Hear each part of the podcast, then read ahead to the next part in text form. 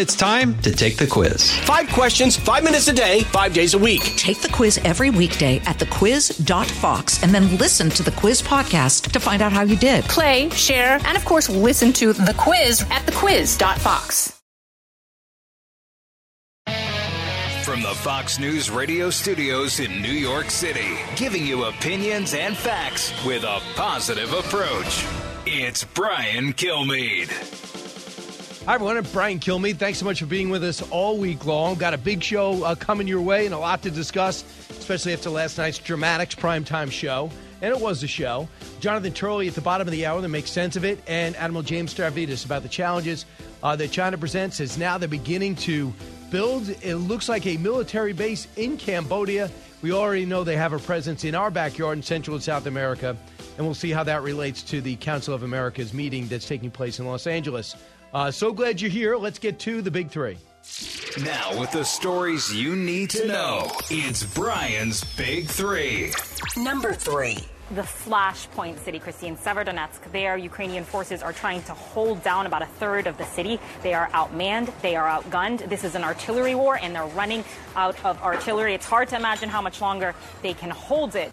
Uh, Russia gained, Ukraine fights, and seethes as weapon systems come come way uh, come way too slow to stop Russian fighting forces intent on inflicting maximum pain, while also experiencing economic and human cost themselves. Number two. I don't think we're going to have a recession. Consumer spending is very strong. Investment spending is solid. I know people are very upset, and rightly so, about inflation. There's nothing to suggest that inflation and that, that a recession's in the works. Yeah. Uh, what else should we be talking about 18 months after January 6th? How about a White House in disarray, shedding allies inside and out? Staffers are hitting for the exits daily. Two thirds of the communications division has quit. You got a broken border, gun reform, inflation, and gas prices affecting all of our lives. DC Dems won't discuss it, but we will. Number one. Those who invaded our capital and battled law enforcement for hours were motivated by what President Trump had told them that the election was stolen and that he was the rightful president. That is Liz Cheney, one of the two Republicans on the January 6th pile, uh, I would say, committee, making the case. We'll recap last night's opening act of making January 6th the number one story in November. What was missing? Any dissension, any defense. It was one sided. Where was gained, I'll review. And that's just it. We knew that Trump uh, did not admit that he lost. We knew that he had a major rally. We knew that he sent everyone down to the Capitol. What we still don't know is did he want to breach the Capitol perimeter, go inside, and create havoc? I don't think so. If you look at the text from Donald Trump Jr., if you look at the interaction I know I personally had with Eric, if anybody would know that Donald Trump had a master plan to take back the presidency, it might be his own family many of which were keynote speakers on the very rally that attracted 30,000 people. We did not see Trump's legal team because they were not invited. We know this Trump's legal team was terrible. Uh, we know that they probably led him down a wrong path, that they had proof that there was election fraud. Whether there was, I have not seen hardcore proof there was election fraud. And even if there was proof, they have not revealed it to this day. So, having heard one side, I do not know what was gained from yesterday. They're able to take excerpts from thousands of interviews, to look at thousands of hours of tape, be able to put some new angles to a terrible moment in our past, and put it together with the sound bites that they wanted to tell the story that they wished to convey. But there was, unlike the impeachment hearings, you didn't see Doug Collins. You didn't see Jim Jordan come back. You didn't see a retort from Senator Ted Cruz or Rand Paul because they weren't allowed to be at the table. You heard one side tell their story as they knew it. They kicked off Jim D- Jordan. They kicked off Jim Banks. They put on Liz Cheney and Adam Kinzinger. I thought Liz Cheney would talk about some things that were not true, even though she hates Trump. And Trump is doing everything to make sure she's done in Wisconsin, in Wyoming. So she made the presentation, did not do anything except sound like a Democrat last night. Cut to. There is no room for debate. Those who invaded our capital and battled law enforcement for hours were motivated by what President Trump had told them that the election was stolen and that he was the rightful president. President Trump summoned the mob, assembled the mob, and lit the flame of this attack. Did not send the, send them to the Capitol, but not through. It's also shown by the Secret Service prevented him from going. So there goes that thing that he said, just go in. I'm going to pretend like I'm going to go down. He wanted to go down, and the Secret Service has backed up that story. Having said that, I don't defend breaching the Capitol. I don't. I don't defend hitting law enforcement. Any of the Capitol Police? Are you kidding? Never. Which made a lot of people like me who've been at countless Trump rallies, not as a participant but as a reporter. They are not violent. In fact, they're getting beat up most of the time. And it turns law enforcement, there's a reverence. That's why initially nothing made sense to me. One MVP of the entire Trump presidency is when Bill Barr came in for Jeff Sessions. He was phenomenal, landing the plane when it came to the uh, to the uh, to the uh, Russia hoax, letting everybody know the Mueller report would reveal nothing and would show that there was no collusion. But then the president got himself in trouble. He always had somebody had his back. But when it came to election mess, Bill Barr did not see it, had no faith in the Trump lawyers, and said this. Now, Bill Barr probably talked a long time. I interviewed him a number of times. A great guy. This could have been his, this excerpt could have taken out of his book on tape. Cut five. I made it clear I did not agree with the idea of saying the election was stolen and putting out this stuff, which I told the president was bull. And uh, you know, I didn't want to be a part of it, and that's one of the reasons that went into me deciding to leave when I did. I observed, uh, I think it was on December 1st, that you know, how can we? You can't live in a world where where the incumbent administration stays in power based on its view, unsupported by specific evidence, that the election that there was fraud in the election. Which prompted Ivanka Trump, and we knew this reportedly, to say this. Cut six. How did that affect your perspective about the election when Attorney General Barr made that statement? It affected my perspective. Um, I respect Attorney General Barr. Um, so I accepted what he said, was saying. So, you know, the president, as usual, blast Barr. Uh, and he came out and said Ivanka was totally out of touch, checked out uh, after the election. So that's why they said what they said. So those were edits. Those were edits from long interviews. What else did Ivanka Trump say? If you were putting together a hearing that had legitimate drama and was for information, you would have had Jim Jordan and Republicans going through the footage, going through the interviews, asking questions when they were deposed, and then taking the excerpt that they wanted out. But you only saw one side. So after the opening compelling arguments, like opening arguments are, produced by a former Good Morning America producer, okay, there was no other side, which was pointed out by none other than judicial genius Jonathan Turley. Cut eight. What is it that they're trying to prove? Are they trying to prove that Donald Trump is a horrible person? You might get a majority on that uh, by the end of these hearings. Or are you actually trying to show that there was a crime that was committed? And that's where these interstitial disconnects really mount up. You know, the, there isn't a crime of omission for failing to call people back from the Capitol. Uh, it doesn't mean that you don't bear responsibility. It doesn't mean that you're not culpable in the moral sense. But the question is are you trying to establish something legal or something political? Did you include in these excerpts when Trump said, I want you to march peacefully and patriotically down to the Capitol? No, because it doesn't work for your narrative. Now, if Jim Jordan was putting this stuff together, if uh, Kevin McCarthy was putting it together, it would be it would be in the be in the message, and you'd see the montage of other things that were different.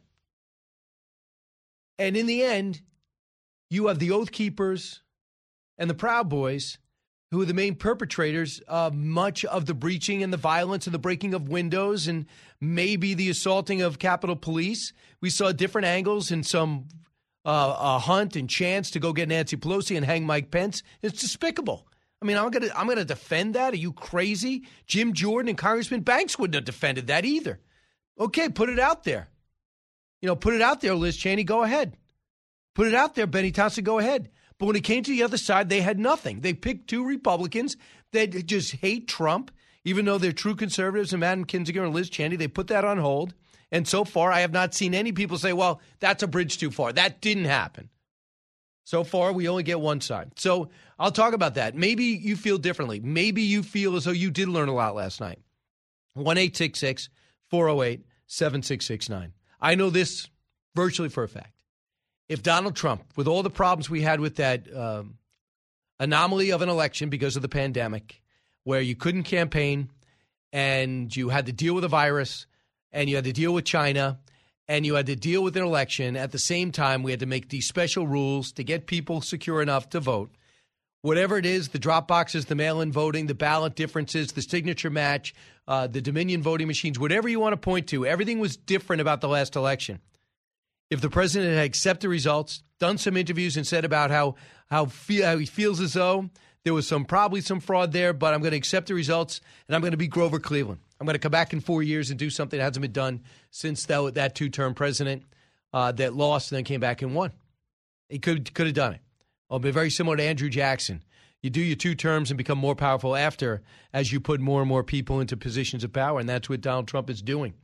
But he decided not to do that, and he still to this day believes that the election he was robbed of that election. Jonathan Turley at the bottom of the hour. Coming up next, Admiral James Stavridis. He's going to be joining me on One Nation this weekend, Saturday at 1. His new book is now out. Um, it is called. Uh, um, it is called. Uh, here it is. Uh, Risk. Uh, Risk it all. Nine conflicts and the crucible of decision. Great leadership book. Don't move. Honest commentary. Unique opinions. No agenda. It's Brian Kilmeade.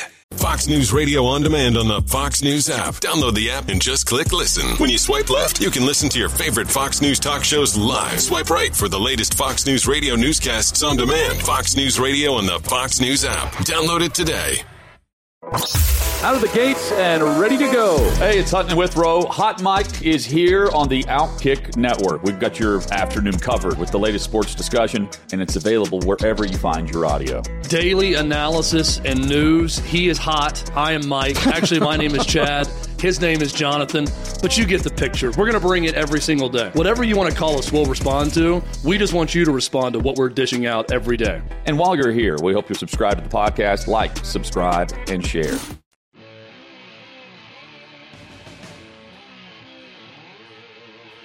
A talk show that's real. This is the Brian Kilmeade Show. Well, we've been saying many times that Putin, when he thinks of the past, he doesn't think of the Soviet Empire. He thinks of the Russian Empire. He grew up in the communist Soviet Empire, which he believed failed the Russian people because of the communist system, the emphasis on equality of workers, and it got beat by a better idea called capitalism and democracy and he, he longs for the day of the, the Empire. He's a son of St. Petersburg himself.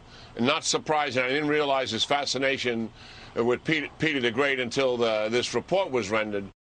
That is uh, General Jack Keane on with me about 90 minutes ago, talking about uh, Vladimir Putin's speech yesterday, where he's talking and comparing himself to Peter the Great.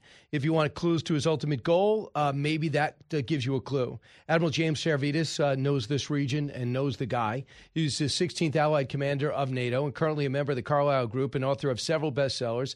Uh, this new one is also fantastic. It's called Risk It All Nine Conflicts in the Crucible of Decision. Admiral, I just want you to respond, if you can, to our the main opponent in this world, probably the, the one of the most evil characters on this planet, is trying to characterize himself as Peter the Great. Does that worry you? Uh, it worries me, and it's historical nonsense. Um, Peter the Great was known as someone who effectively pulled Russia into the modern era during the Enlightenment um, Vladimir Putin is dragging Russia back away from the modern world, as as General Jack says quite correctly, toward that czarist impulse. I'd say uh, he's got the wrong model. He's not Peter the Great. He's Ivan the Terrible. Google Ivan the Terrible. You'll find a lot of Vladimir Putin in that Russian czar. So, Admiral, yesterday we see reports that uh, the Ukrainian uh, officials getting really angry that France and Germany keep talking to Vladimir Putin. They say, Why are you talking to him? Because they keep saying, Well, we don't want him to feel humiliated. He's got to save face. He said, Were we, the Ukraine comes back and says, Are we worried about saving face when it came to Hitler? Why are we worried about this? Where do you stand on this? I agree with the Ukrainians that we ought to not be overly concerned about placating the ego of Vladimir Putin. I think all of us know when you give to a bully, you just get bullied more. However, we do need to keep open lines of communication. We need to talk to the Russians. We need to avoid letting this thing escalate. I think those are two different things. And so I agree with the Ukrainians. Uh, no, we shouldn't be placating Putin. No, we should not be talking about giving him a, a way to save face. Uh, break, break.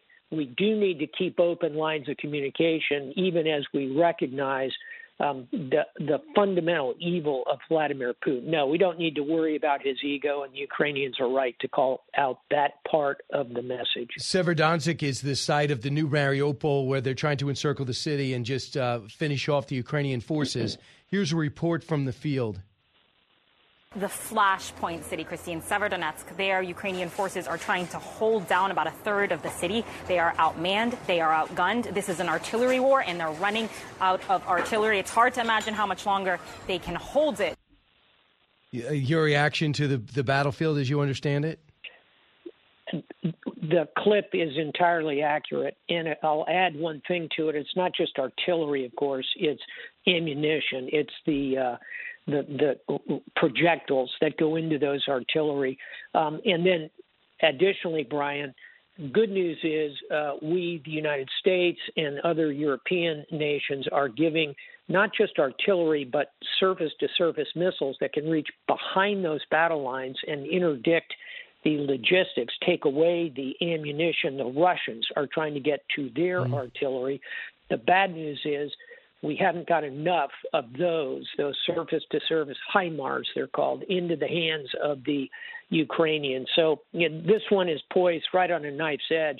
At the end of the day, I think what we've seen from Vladimir Putin, and we saw it in Mariupol, if he can't win it honestly and fairly on the battlefield, he'll just destroy it, and and and he'll right. use that to crush what's left of the resistance in Severodonetsk.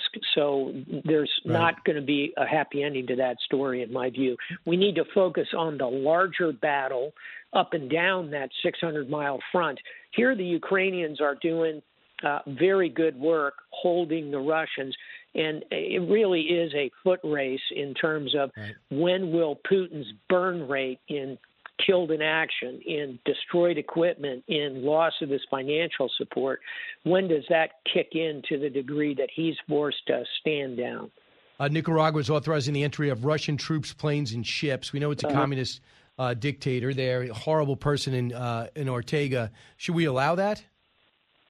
I've met Daniel Ortega, and he's not only uh, venal, corrupt, he's not very smart. And this is an example of that. Um, letting uh, the Russians come and operate um, is going to uh, continue to build his dependency on their broken model.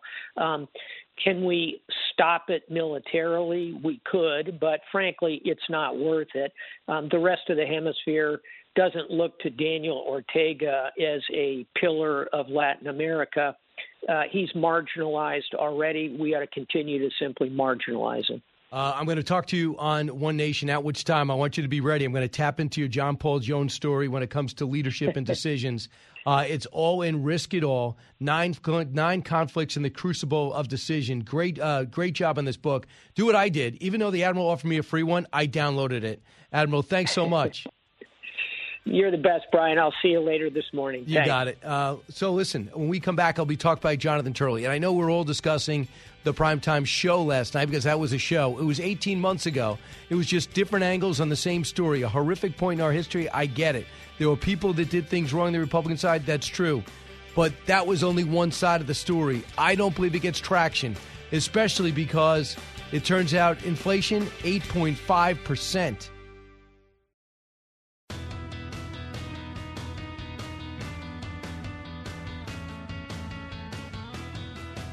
A radio show like no other. It's Brian Kilmeade. When the committee reconvenes next week, we're going to examine the lies that convinced those men and others to storm the Capitol, to try to stop the transfer of power. We're going to take a close look at the first part of Trump's attack on the rule of law when he hit the fuse that ultimately resulted in the violence of January 6th.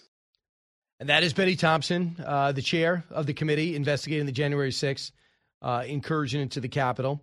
Did he really attack the rule of law? Jonathan Turley, law professor at GW uh, and Fox News uh, contributor, joins us now. Uh, Jonathan, was he right? Did he did he show yesterday that the president attacked the rule of law?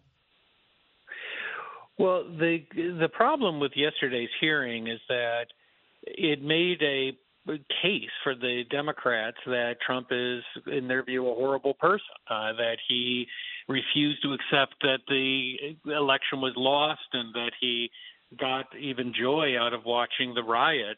The problem is that even if you accept that proposition, what does it prove? That is, you know, many of us disagreed even before the riot with Trump's view of the law that, that Vice President Pence could do what he was calling him to do. And in that sense, um, I think that the president was obviously quite wrong legally. But the question that a lot of us had with the hearing is not just what is really new here, I know. but also what does it all mean? That is, if, if you're if you're if you're trying to prove that Trump is a horrible guy, that's being done on various cable uh, uh, stations every day. Um, if you're trying to prove that there's something legal here that has to be addressed, even something criminal, that's the nexus that they didn't make yesterday. I mean, they keep on coming back to the fact that Trump didn't do anything for hours. And uh, that's true. Many of us uh, criticized him uh, for doing that. It was, in my view, a terrible act of omission. I But texted Mark Meadows, of- as you know. yeah, but an act of omission is not a criminal act in most circumstances, including this. You you don't convict someone because they didn't do something fast enough that's morally called for. The question is, what is legally called for? And that's part of the issue here. I mean, the other thing I thought was rather interesting yesterday is that uh, Bill Barr is suddenly the uh, champion of Uh. democracy. I mean, I'm one of Bill's friends. I testified at his confirmation hearing, and I spent his entire time as Attorney General defending him against these very people who are now putting him up as the savior of the American Republic. And the fact is, he does deserve credit. I mean, Bill Barr fought for the integrity of the Justice Department every day he was in office. But it just shows the raw hypocrisy that that that defines this town. But where's the pushback, as you wrote and said? There's no pushback. So can you imagine, Jonathan, if you were prosecuting as an attorney and there was no defense? Okay, you, you I love your package, the montage that proves your point, and then you say the prosecution rests. Let's go to the jury.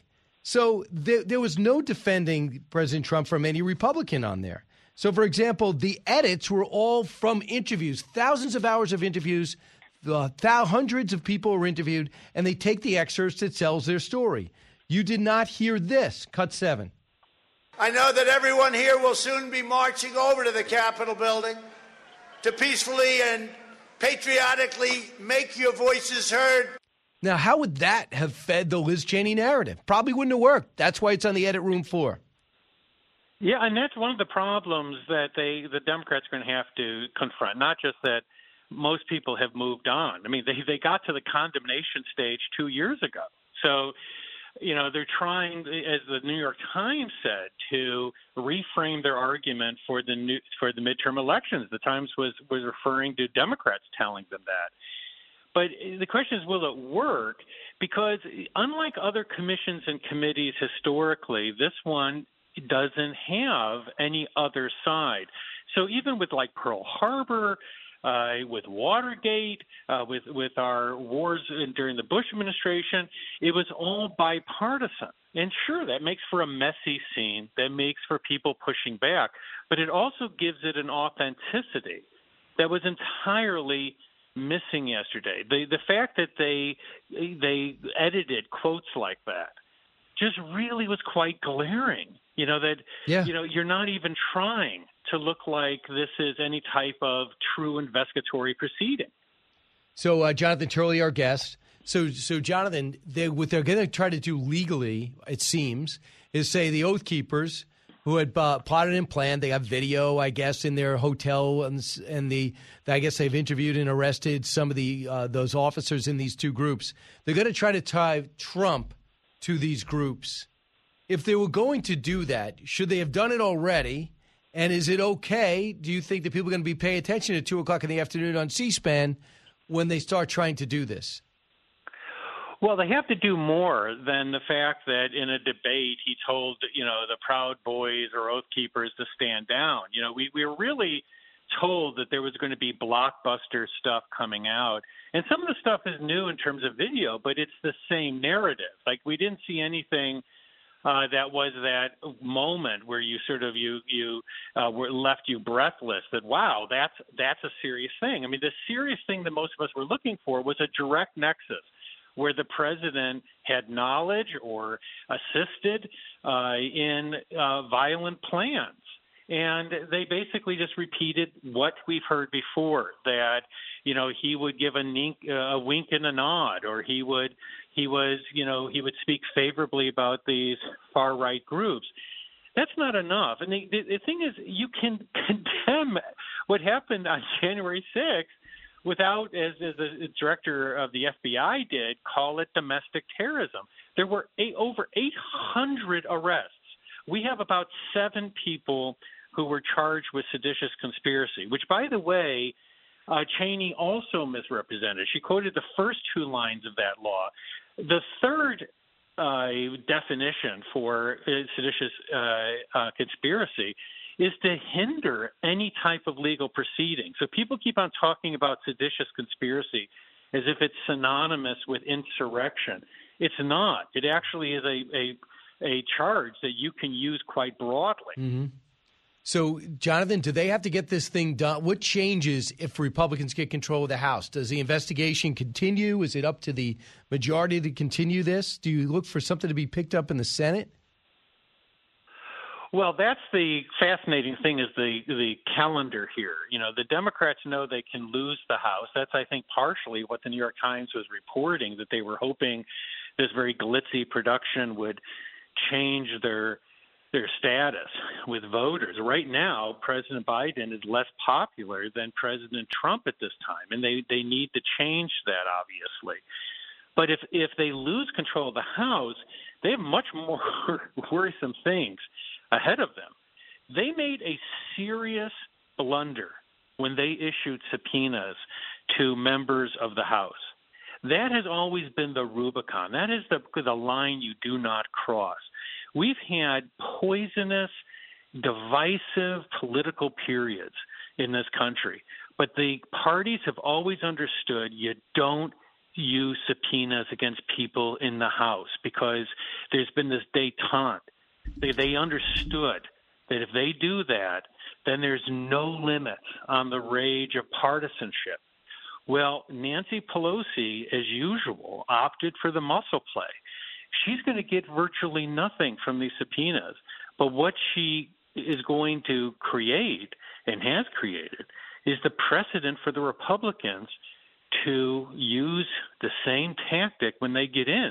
They may subpoena a number of people in the House. For example, they one of the things that this committee is is really avoiding, as difficult as it is, is the fact that security was so lax at the Capitol. And it, the problem is you can't have the witnesses testify without tripping over that. You had this this producer, who was one of their first two witnesses, say, Yeah, hundreds of Proud Boys were marching on the Capitol, and in front of them was a single Capitol police officer eating a sandwich. Right. Well, the question is, why was there one police officer eating a sandwich in front of hundreds of Proud Boys? And when you heard the testimony of the officer, she said there was just a couple of them behind bicycle barriers. Well, why? There were tons of warnings being given to Congress. And the, it's going to be harder and harder to avoid that. But if the Republicans take power, they may actually go after that and start sub- issuing subpoenas, including the Democrats, saying, What did you know? What did you Right. decide? And why on earth was the Capitol so unprotected? Yeah, I mean, of course, they're going to talk about what the president's intent was, that he was not behind any vast conspiracy. The defense logically would be that, say, you know, I was with the president, he never said a word about taking in the Capitol. He was, you could have somebody sit there because I was by his side and he said X, Y, and Z. Anybody who said something, we don't know what happened in all those behind closed doors interviews. They took the few excerpts they wanted. So the other big story that you wrote about that I know you're concerned about, as am I, is Justice Kavanaugh and all the judges and their security in light of uh, the murder of that one Wisconsin judge. Uh, we saw the other. We've seen a lot of these judges being attacked and targeted. But Lindsey Graham, believe it or not, Nancy Pelosi is not concerned about security. A hundred to nothing, the Senate voted to give the Supreme Court justices extra security, but it's dying in the House. Nancy Pelosi walked away from the podium, didn't want any part of this question. Cut 23. Madam Speaker, I was wondering uh, what the status of the Senate bill to protect Supreme Court justices is in Yeah. the House, and Well, your thoughts on Justice Kavanaugh. with this. Right, we had, uh, well, the justices are protected, as you all know. And she said, "Yeah, then nothing's going to happen over the weekend, so I'm just going to take a look at that, and we're, we're in no rush." Really, the justices are protected. They didn't look too protected. Yeah, and they, the really adding to that troubling uh, atmosphere is how the media has covered it. I mean, they have covered the story, but they have buried it. This was an attempted murder, according to the federal government, of a member of the Supreme Court of the United States. A man was outside his home with a with a uh, Glock and all of the tools, including zip ties, uh, to carry out that plan. He was stopped by officers. Now, everything about that is a huge story, and yet you it had to be buried. It had to be buried because it didn't fit this narrative. You know that on the week of of the uh, January 6th committee. And it really is incredibly disturbing that even now, even with an alleged attempted murder, we cannot deal with not just the the rhetoric of rage on the right, but the same rhetoric on the left. I just testified in the Senate Judiciary Committee uh, two days ago on domestic terrorism, and the whole thrust of the hearing was that uh, conservatives, including Fox News, are fueling domestic terrorism and trying to use ideology as a basis to prioritize investigations. It's all incredibly dangerous and it's incredibly one-sided. Uh, Jonathan, a lot going on. Uh, we'll see how this pro- we'll see how this progresses. See if it changes any minds. My hunch is it really didn't. Uh, and I just think about the president's political fortunes. Had he just accepted with uh, reluctantly that he lost, he'd be sitting pretty right now, getting ready to, uh, you know, maybe reignite an election campaign. This really com- Yeah. made things at the very least complex. And nobody loved seeing Yeah, those agree. images last night. But they just, just they were just new angles to different things that we've already seen. Jonathan, thanks so much. Oh, my pleasure. Good talking to you. Uh, Jonathan Turley. He's always great to follow on Twitter, too. 1 408 7669. What changes after last night's testimony? And what about the fact that inflation hit another 40 year high?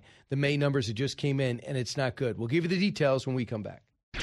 Expanding your knowledge base. It's the Brian Kilmeade Show.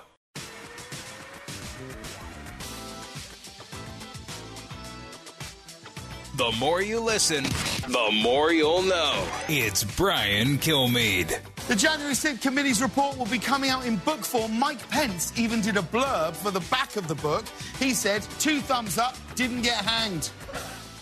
Uh, that is James Corden uh, making a mild joke about the fact that Mike Pence was down trying to gavel in the official electoral college, and the fact that he did that has him on the outs with Donald Trump. That's part of the bizarreness of this whole investigation. What happened last night? Uh, Bill Barr came out. Uh, Ivanka came out and basically said what Jared said. They thought the election was lost, and they planned on moving on after the election. Rest of the stuff I kind of know. I mean, I know pretty much everything. Uh, the few angles on the on the video, all right. But I mean, you just found out about the economy. Uh, inflation's up eight point six percent. That is a forty-year high. What do they plan on doing on gas prices? It's going to go to five dollars on average. In other places, maybe where you live, it's about six fifty. In California, we're going to be at ten. Believe me. And Jennifer Granholm last night says, "I don't really think things are going to get better." Cut eight, cut nineteen.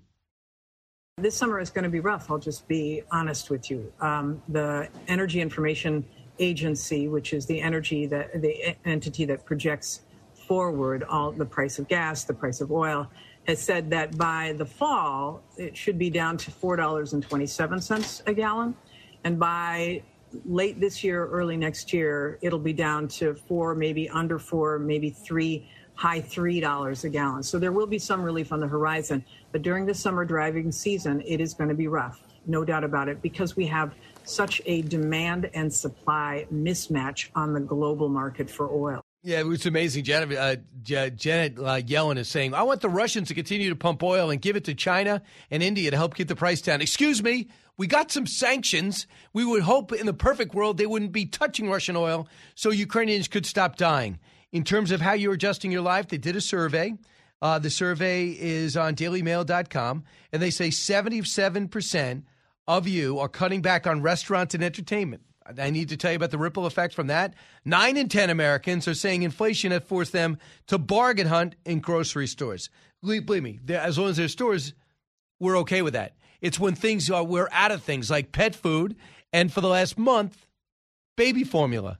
That's the problem more than hunting.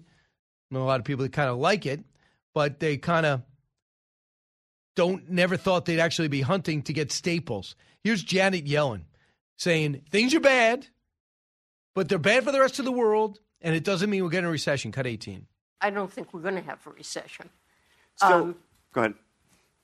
Consumer spending is very strong. Investment spending is um, solid. I know people are very upset, and rightly so, about inflation, but there's nothing to suggest that inflation and that that a recession's in the works. I, just don't, you know, they have no credibility. They, they told us all this stuff was not going to happen. Now they said the recession's not going to happen. Imagine if you said, I'm predicting a recession. You could just give up every seat in the November elections. Edward Lawrence uh, put this out from the White House officials uh, about the inflation. Now we know it's 8.6%. This is what they said ahead of time. Officials say expect the headline inflation will be elevated because gas prices are at 8.5%. Were greater in April. Uh, they were up that much. And the officials say the White House believes it will seep into the core inflation uh, through airline tickets because of the price of jet fuel. Yeah, among other things. Uh, we see the market uh, getting hammered right now, down 627 points. Uh, hopefully, that's as bad as it gets. My sense it won't. They don't like those inflation numbers. Don't forget to watch Fox Nation, uh, One Nation on Fox News Channel. It'll be on 8 and 11 o'clock. Amongst our guests are some great guests. This guy named Tucker Carlson uh, will be on the show. Jason Chaffetz will be on the show. Admiral Stavridis will be on the show. 8 o'clock, Saturday night. Live from the Fox News radio studios in New York City, fresh off the set of Fox and Friends, it's America's receptive voice, Brian Kilmeade.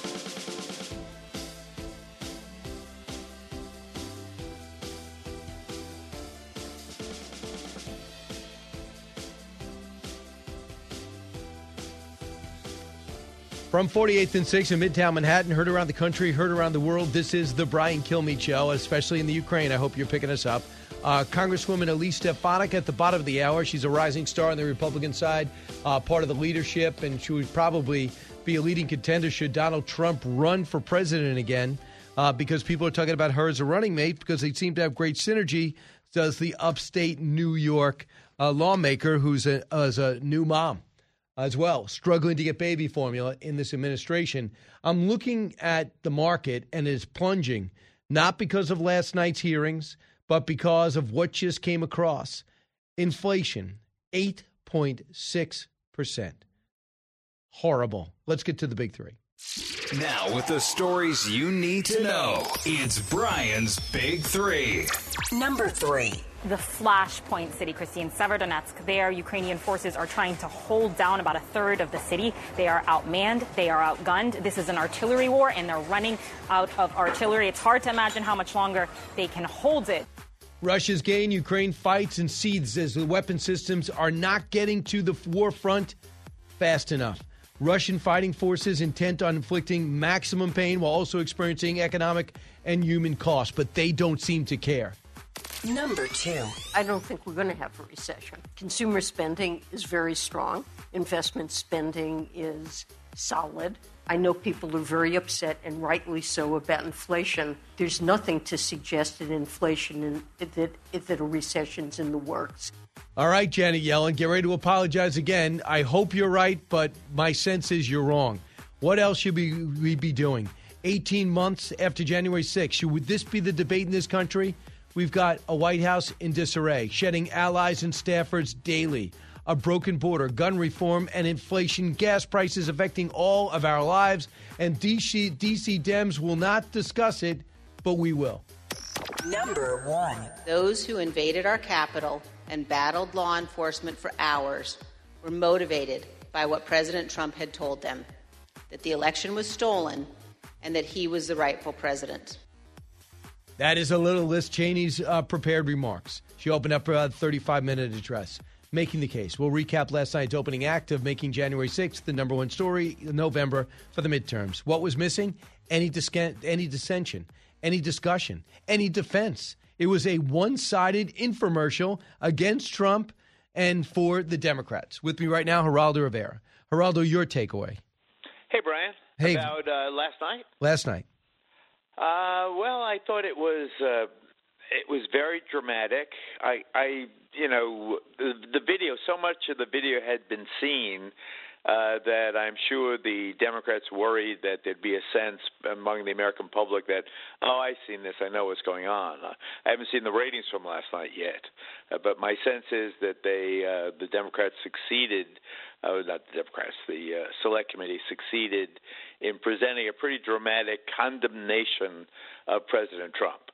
Uh, it really does appear as if uh, he engineered a lot of the chaos and a lot of the, In what uh, the way? permanent damage inflicted. In what way? Because the, the, they say the case they're trying to prove is the Oath Keepers and the Proud Boys were under his direction. That's what they want to prove. Do you think they're this is the groundwork? You're a lawyer. This is the groundwork for proving that. And if they did, shouldn't they have said that? Uh, I I don't know the answer to that uh, question. I think it's an astute question, as usual, from you, Brian. Um, I'm just giving you my my reflexive uh, uh, reaction to what happened. It seemed to me uh, that uh, Liz Cheney uh, was the moral arbiter of the entire country as as she presented the case against President Trump. Uh, and his allies. I, I think there was a very effective use of the contemporaneous uh, text messaging. Uh, I, I I don't think there's any doubt, but in my, in my mind at least, uh, that the president put his own interests ahead of that of the country. Uh, and I, I, I believe I don't think it's going to have. Uh, you know, you haven't asked me this question, but I don't think it's going to be a determinative factor. I don't think the Democrats succeeded in making January sixth, uh, uh, you know, the uh, the issue end all and be all. But I do think that it was a, an effective presentation. That uh, the conclusion, I, I think, has to be uh, that the president so uh, frustrated, uh, so angry, so bitter over losing the election. Uh, was was uh, you know seizing here or there uh, to get any kind of uh, traction on some of his bizarre theories, and I think that he incited. Uh, it's pretty clear to me. Uh, he unleashed, he inspired uh, the chaos that wrecked the Capitol building and and caused uh, you know such uh, division and upset in the country, Brian. So, Geraldo, you didn't have to do this. I know about your story. Ba- basically, uh, WABC recruited you after seeing you uh, speaking on the street, and you never had to go through this. But traditionally, to get on television or radio, you have to put together an audition tape. Now, you usually put together your best stuff. You're not going to put times in which you screwed up, came, uh, came missed, missed the uh, missed the post, uh, were inarticulate. So this last night was a time to take thousands of hours of interviews and take the stuff that sells your narrative to sell the American people your story. That is different than telling the accurate story. Because if you're telling in the accurate story, then you're telling all sides. For example, you would have put this cut in if you were telling a comprehensive story. Donald Trump on stage January 6th, cut seven. I know that everyone here will soon be marching over to the Capitol building to peacefully and patriotically make your voices heard. And then you would have put texts out from Don Jr. saying to Mark Meadows, uh, get my dad in front of the television. This is getting out of control. I'll paraphrase. This is getting out of control. He needs to speak out. That is not somebody that was part of a conspiracy. Those words are not used to get people angry to storm a Capitol building. Now, I am not saying that Donald Trump is without fault, but I'm saying that you cannot possibly look at that and think that's anything else but selling your point of view. Oh, I, I totally believe it was a partisan presentation, if that's what you mean, Yeah. Brian. I think that uh, it's no doubt, but uh, you know, the Republicans chose in many cases not to participate. Uh, but they, uh, you know, it wasn't in the Democrats have the majority on the on the committee and in the uh, in the House of Representatives, and what you saw was a, a the Democratic uh, you know, in, indictment of, of the Republican president. I, I have no doubt that that's true. However, uh, having said that, uh, I, I believe there is also it is unmistakable and unavoidable and uh, and uh, almost undeniable uh, that. Uh, President Trump un- unleashed what happened. He he presented the most uh, profound threat uh, to the democratic process uh, in in modern history. I, I mean, my goodness, Brian, he uh, set set out and successfully undermined the credibility of the American electoral process. He tried to get Pence and uh, the Vice President Pence and, and and everyone to undo an election. He, you know, he may have had plenty of complaints about the sanctity and reliability of the uh, election, none none proven to my uh, Right. satisfaction, I must add. Uh, but uh, uh, believe believe me when I say I I see this differently. I I see what uh, Donald Trump was a friend of mine. I love Donald Trump. Donald Trump used to call me every week. Uh, last time I spoke to him was the 13th of November, the Friday, 10 days after the election.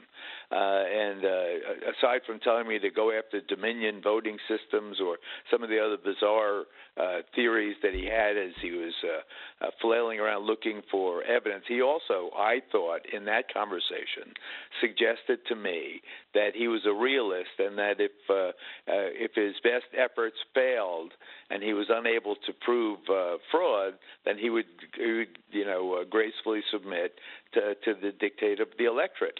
That did not happen. That was the that Friday, the 13th of November, was kind of the beginning of where he started uh, going off the deep end and where he took the country uh, over the next uh, uh, month, over uh, you know six weeks, was a very very dangerous place. So, and I- he came perilously close, I think, Listen, to I- uh, I- Pence Uh, you know, a lot of the stuff I said, I agree with you in that you just got to. I, I don't have the time to go t- check out 50 states and all their election process, but he's got more money than anybody in the RNC and with his own campaign to put the best lawyers possible in those key districts in order to make sure the best they could. These uh, votes are on the up and up. Having said that, if there was something out there, we have not seen it. William Barr hasn't seen it. Ivanka hasn't seen it. Jared never saw it. Kellyanne Conway didn't see it. Mike Pence didn't realize it. So the people that he were around him were mo- most loyal to him were unable to do it. But in terms of breaching the Capitol, I think I don't think in any way that he wanted them to raid the Capitol and ransack the place and beat up law enforcement. And the thing that was so disconcerting to me as I think back 18 months ago is every Trump rally, it's the Trump people getting beat up. You know, every Trump rally, the law enforcement is lauded and they're respected and they get the loudest applause. That's why when I texted Eric that day, he texted me back and said, Brian, you know these are not our people. You know how we view law enforcement. So, Don Jr., something similar. So, to say there's a conspiracy to to ransack the Capitol, I have not. I will not believe that. But do I think he handled the post election terribly? Absolutely. Uh, so we agree on that. But I don't think they're going to make any progress here because there's been no pushback. And we just have to correct the record on one thing you said. They did say Jim Banks and Jim Jordan, we'd like them on the panel. And Nancy Pelosi, for the first time in 100 years, rejected the Republican recommendations. And instead you got two people who are vehement Trump haters, almost like uh, Kellyanne Conway's husband. It's like putting him on the panel and saying he's a Republican.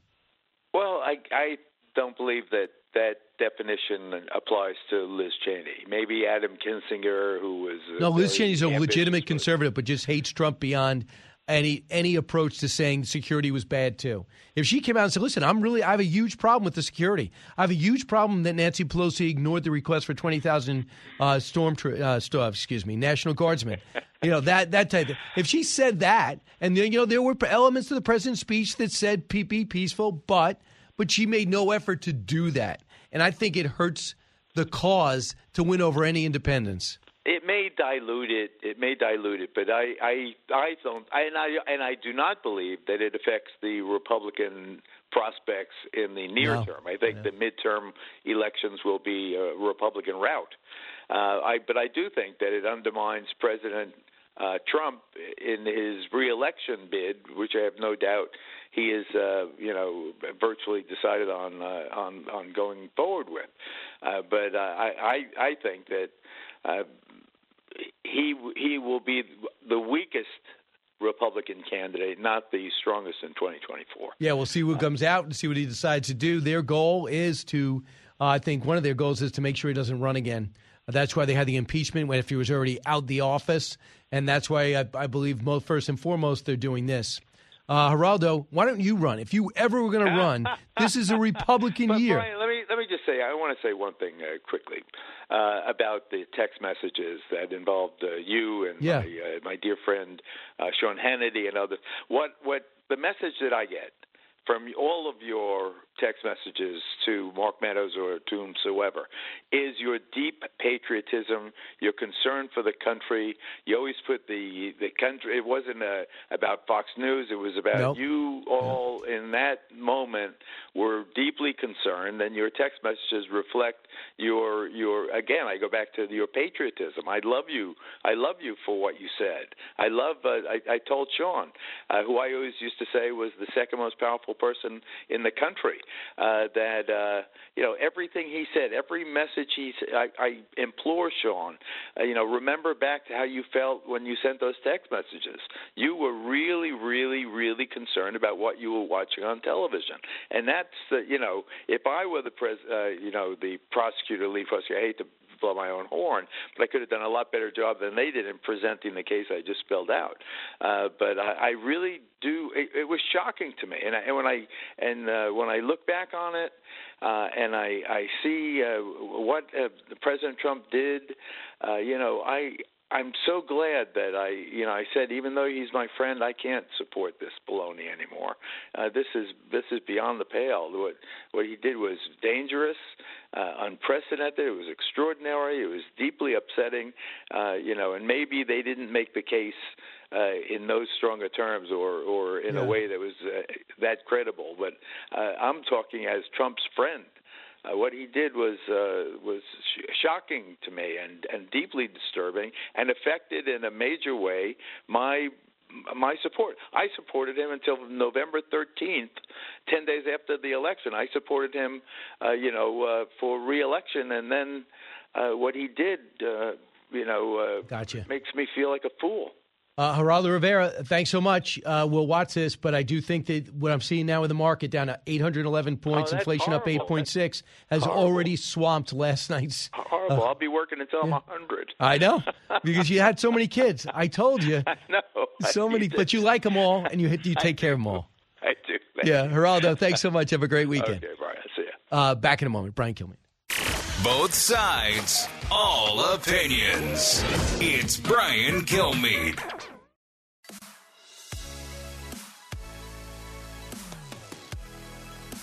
If you're interested in it, Brian's talking about it. You're with Brian Kilmeade. That's what they do. They change the TH to an F and then you're British. Thank you! They don't call liquor liquor. They're calling it spirits. Nobody told me that. My friend was like, hey, you want to cover my place? Come on, we have loads of spirits. He's like, yeah, I'm not going to your haunted house, all right? Nigel, no thank you. Let's just eat a fig Newton. Uh, that is Chris Distefano. And why would you play that, Allison? Because he may or may not be on with you, One Nation, on Saturday at 8 p.m. Eastern. That's not how you tease. You don't have. You don't te- make decision a decision. You don't make the tease a decision point. Well, no, I was making it a plug. Oh, okay. So would you? He will be on. You can Yes. say definitively. he will. Definitively he will be because on. we already had a key guest cancel, and I, I feel like you might have. That might be one way you telling me that he canceled. No. Like, let me play a cut of the guy that just quit on the show. Who would have been really amazing to listen to you Right. interview, but you're not going to hear it anymore. No, that would be like a little torturous, but it's not beyond what you would do. Hey, I know you're really looking forward to this guy. Yeah, I am. Canceled. Uh, no, he's a very funny comedian, has a Netflix special that started as a YouTube special. He gives me great hope. And my hope is that comedians are not going to buckle to political correctness and cancel culture. We are going to play cuts, talk to him live, hear him talk about being white and marrying a Hispanic woman, uh, why Hispanics should work uh, for the uh, for, uh, in the CIA, why AOC should probably head it up. All the things they told us we should not do anymore, that the days of comedy are over. You will feel better at the end of this segment because he does not care. He's famous enough. He is, but do you think you'll have to bleep him at all? Yes. You think? I mean, I've watched, I've listened to enough. Oh, I know. I think we'll have to. It's just it's in his Well, uh, cadence. I did. Gutfeld last night for Tonight Show. Okay, Half that show has to be bleeped out. I could not believe what I was hearing. because you have such a potty mouth. No, not me. I was raised correctly, Uh-huh. not like Gutfeld, who was raised in the wild.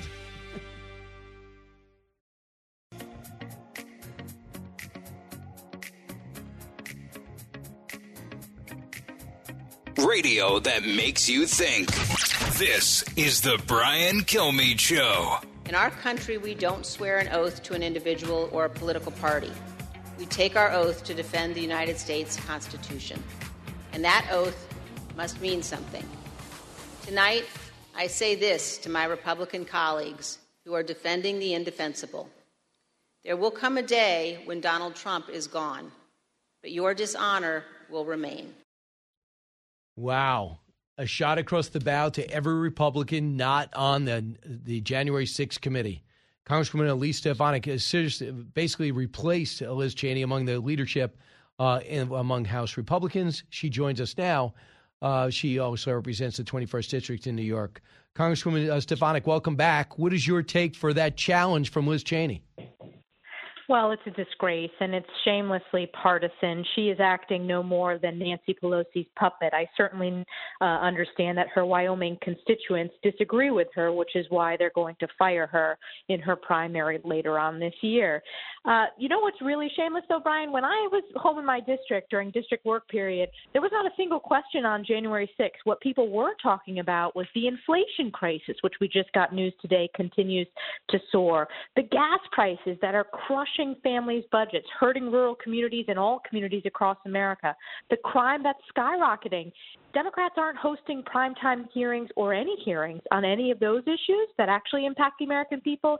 Instead, they're having a Pelosi partisan witch hunt to punish Donald Trump, their political opponents, and, and, and voters across America. on January 6th, uh, they feel as though the President of the United States, they're trying to prove the President of the United States was on it, called 1 800 Oath Keepers, uh, called the Proud Boys and said, go in. Do you think they're leading towards that charge? And when will you, or can you tell our audience, many of which you represent in WABC and WRCN, and we're all throughout upstate New York, can you tell our audience where you think this is heading from what you saw? I think it's heading. Uh, I think number one, Democrats and their allies are trying to change the narrative to distract from all of the crises their policies have created. Number two is I think they are continuing their obsession against President Trump and voters across the country because they can't beat him at the ballot box as he gears up, likely to run in 2024, particularly against such a weak uh, president like Joe Biden, who continues to plummet in his approval ratings. You're already seeing that are the indicators in the opening hearing, some of the statements that were made. But it reminded me of the impeachment, uh, you know, hoax part one uh, and part two, where Democrats just they can't understand why President Trump has so much support across America. It's because he's talking about the issues and he's fighting the establishment and fighting back to the media, which the American people have been looking for. And certainly the policies were much more effective for the American people uh, under President Trump than certainly we're seeing under Joe Biden.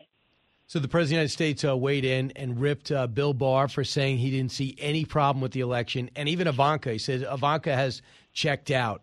Uh, and with Mike Pence, they're not on speaking terms. What side do you land on? Do you understand where Barr's coming from? Do you understand where Pence is coming from? Or are you more in the camp of the president's 100% right here? My position is there was unconstitutional overreach, and that's a very serious issue. And as a member of Congress, that was why I objected to certain electors of certain states based upon the unconstitutional overreach. You can't just unilaterally rewrite election laws and not go through the constitutional process according to the states. Numerous states did not follow that process. That's why I objected. I stand by my House speech for. But I also, uh, as have all Republicans, condemned the violence on January 6th. That should have never happen. It should never happen again. And Republicans, when we were booted from the committee, Leader McCarthy's appointees, our members have been pursuing what are the necessary steps that we need to take to provide Capitol Police with the training, the equipment uh, they need, with the intelligence warnings, and asking those very mm. particular questions. So I believe election integrity, what I hear from voters, that's a really important issue. And I'm glad that certain states are taking action to address election integrity. Certain certainly in my home state of New York, we have a lot of work to do. We had a member of Congress that wasn't seated for three months because they kept finding absentee ballots in desk drawers as they went through the counting process. So, um, whether you're Republican or Democrat, election integrity is uh, the most important basis of a constitutional republic, and I believe that we need to work to rebuild that. I agree with President Trump. Uh, right, uh, but for the next election, you you you wonder about uh, for example, the president he brought up that he didn't think he retweeted something that showed that Senator Perdue actually beat Governor Brian Kemp as a Republican candidate in Georgia. That clearly wasn't true. He lost by 30 points. So if we keep questioning every election, do you have a problem with the direction of the country? Well, certainly I haven't seen that tweet. I don't think the president's on Twitter anymore, so I, I haven't seen that. Uh, but uh, I disagreed with Brian Kemp. I, I thought they should have made specific election reforms ahead of the election to have those secure uh, and integrity based elections in the state of Georgia, which they did not have. There was unconstitutional uh, acts in terms of how Georgia conducted their elections, from my perspective, unilaterally changing the rules, not going through the legislative process. And, um, you know, they fixed that after after the fact, but it doesn't help after the fact. And in terms of you know who won that election, uh, Kemp won that election is my position. Uh, George Gascon, who's about to lose his job if there's any justice in the world, commented on the fact that there's a new district attorney in San Francisco who has the same liberal views. This is what he says is the problem with the perception that people have of him. Cut 22. I think that people feel their safety compromised. Problem that we have today is the results of many of the bad policies that over-criminalize communities without really looking for a path in order to create the reduction of crime, the prevention of crime, and putting communities in a better place. So people feel compromised because we over-criminalized communities, and that's why people are upset right now by the rising crime. Can you wrap your head around that? No, uh, people are upset because of the rise in crime because we're decriminalizing communities and we are uh, not prosecuting criminals. I mean, look at the state of New York. New York is falling apart. Crime is skyrocketing, and yet we have a DA who refuses to prosecute these cases. There is no longer not no longer uh, equal justice under the law because you have far left DAs who are cherry picking, picking and choosing when and when not to prosecute, and it's causing havoc on our streets. And look at the outcome of the San Francisco recall of uh, Chesa Boudin. That the fact that voters and there's only you know single digit registered Republicans, and yet Democrats, Republicans, and Independents are absolutely frustrated with this crime surge we've seen. We need to prioritize the victims, not the criminals.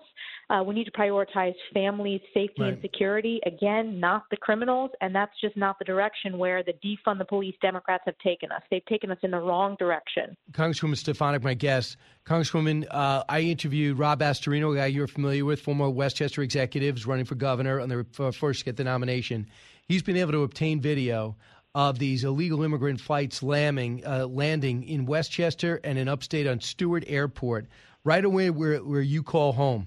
Now, there's 1.7 million people encounters last year at the border. We already have 1.2 this year. now every community's talking about these flights coming in. You got in New York, we have them on video. These look like mostly young men. They got fresh clothes, they have supplies. Where are they going? Well, Republicans intend to subpoena that information from the Department of Homeland Security, and I've made those requests. We're in the minority right now. It's one of the ways that when we win the majority, we're going to hold this administration accountable. The Homeland Security Department has refused to answer those questions. How many? Where are they going? Are we notifying local law enforcement? Why is this even happening? I mean, the list goes on. I credit my friend Rob Astorino for putting in that Freedom of Information request. Otherwise, the American people wouldn't have known that. These flights were during the dark of night and we need to absolutely secure the border. We need to return to President Trump's very effective border security policies. And this goes back to the rule of law, Brian. Clearly, this administration is not abiding by the rule of law, and they're trying to hide it from the American people.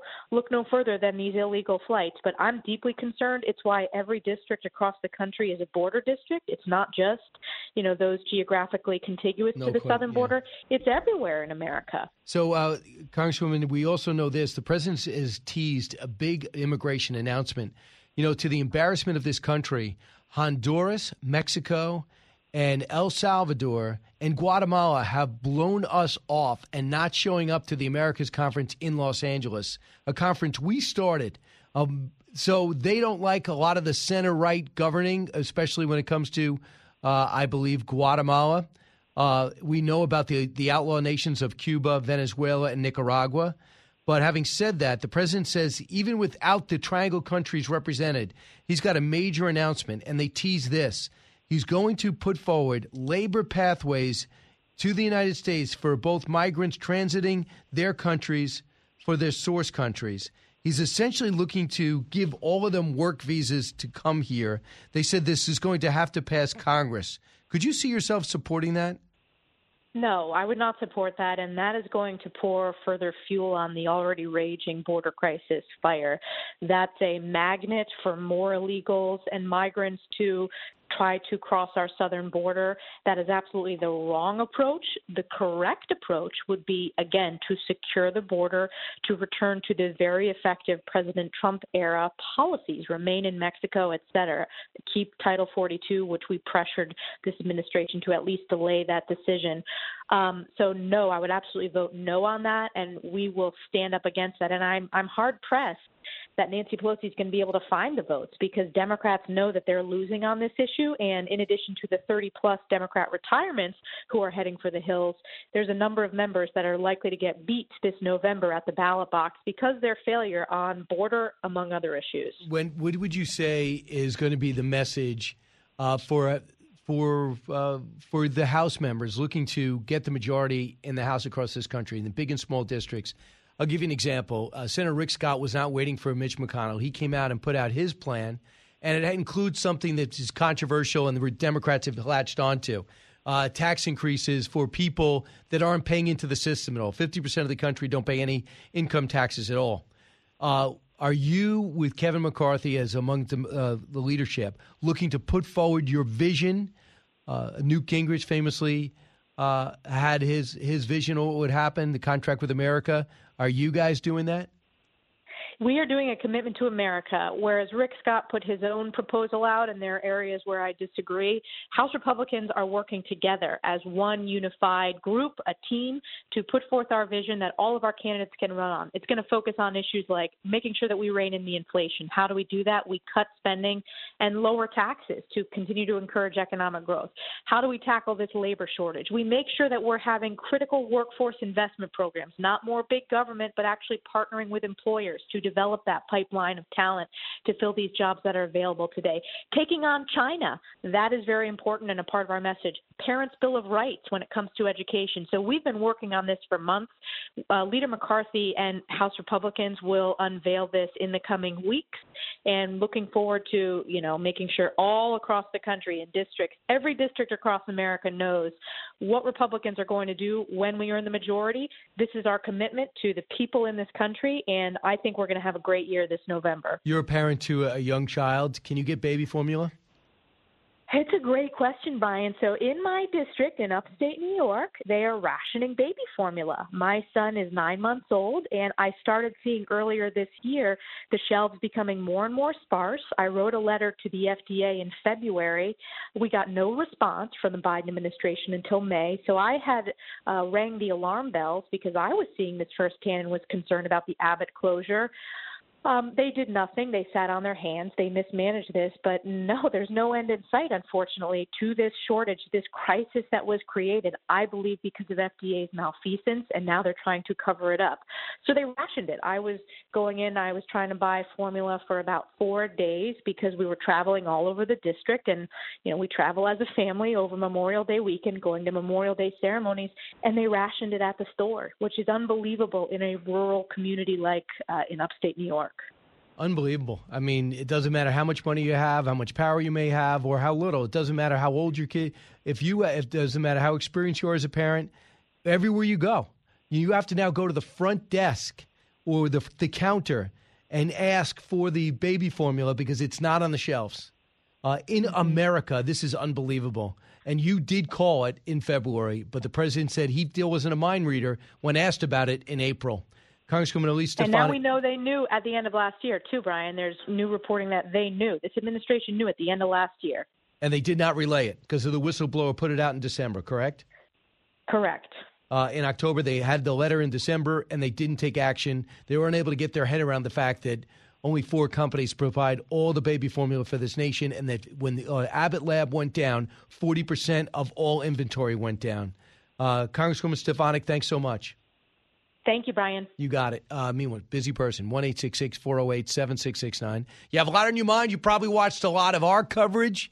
Our primetime stayed intact. We dipped in and out. FBN took the entire process, uh, took the entire hearing. You probably have a lot to say on that and so much more. Uh, the market, not looking good, down 800 points. Brian Kilmeade Show. Don't move. Newsmakers and newsbreakers. Hear it first on The Brian Kilmeade Show.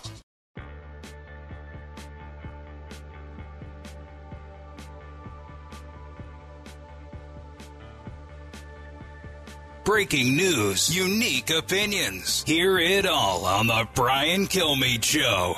Inflation is a real problem in this country right now, and it's even affecting employers. Take Snoop Dogg, for example. This is true. He just revealed that because of inflation, he had to give his full time blunt roller a raise to $50,000 a year. I mean, look, rolling blunts for Snoop. It sounds fun, but really, it's, it's just a whole lot of paperwork. The job pays $50,000 a year. It comes with full dental and a 401 bow wow wow yippee yo yippee K. James Corden last night. Is that true? I mean, it sounds like this is ba- based on a story because you can't. It, pot is legal now.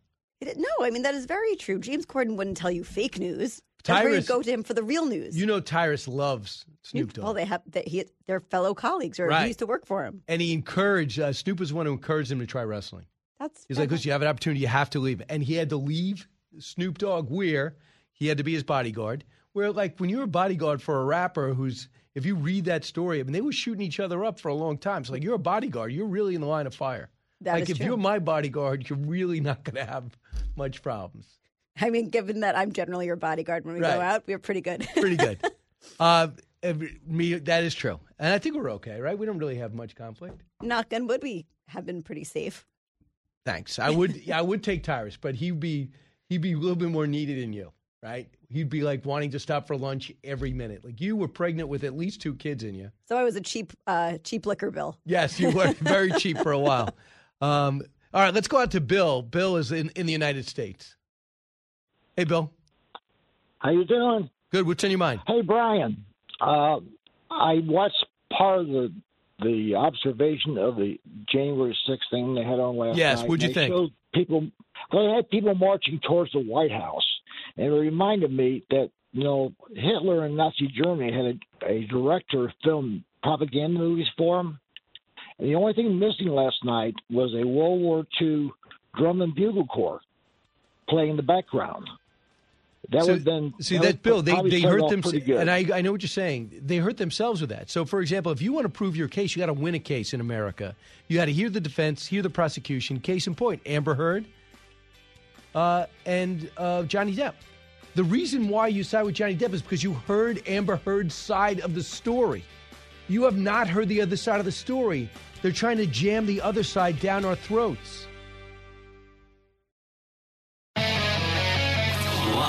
From the Fox News radio studios in New York City, fresh off the set of Fox and Friends, it's America's receptive voice, Brian Kilmeade. Thanks so much for being here, everybody. It's the Brian Kilmeade Show, closing out the week here at 48th and 6th in Midtown Manhattan, but heard around the country, heard around the world, and hopefully resonating in the Ukraine. In a matter of moments, Shannon Bream did the uh, post-game show last night to the big uh, extravaganza, the Broadway play that was put uh, put together in Washington D.C. We'll talk about what, if anything, was gained, and of course the Titanic news that just came across. Inflation rate spikes to 8.6 percent. The market's response, a drop of just about 800 points. Let's get to the big three. Now, with the stories you need to know, it's Brian's Big Three. Sponsored by LifeVac. Save a life in a choking emergency. Visit lifevac.net to learn more and use code BK10 to save 10%. Number three. The flashpoint city, Christine, Severodonetsk. There, Ukrainian forces are trying to hold down about a third of the city. They are outmanned, they are outgunned. This is an artillery war, and they're running out of artillery. It's hard to imagine how much longer they can hold it. Yeah, we got to get our stuff there quicker. Russian gain, Ukraine fights and seethes as our weapon systems come way too slow. But Russian forces, uh, well, they're inflicting great uh, damage, but they're also experiencing great pain, and the country great economic misfortune, all brought on by themselves. While the Putin, Vladimir Putin, calls himself Peter the Great. Number two. I don't think we're going to have a recession. Consumer spending is very strong. Investment spending is solid. I know people are very upset, and rightly so, about inflation. There's nothing to suggest that inflation and that, that a recession's in the works. Okay, here we go. What else should we be talking about? 18 months after January 6th? How about our money? We got uh, White House in disarray, just judging by what other friendly networks are reporting.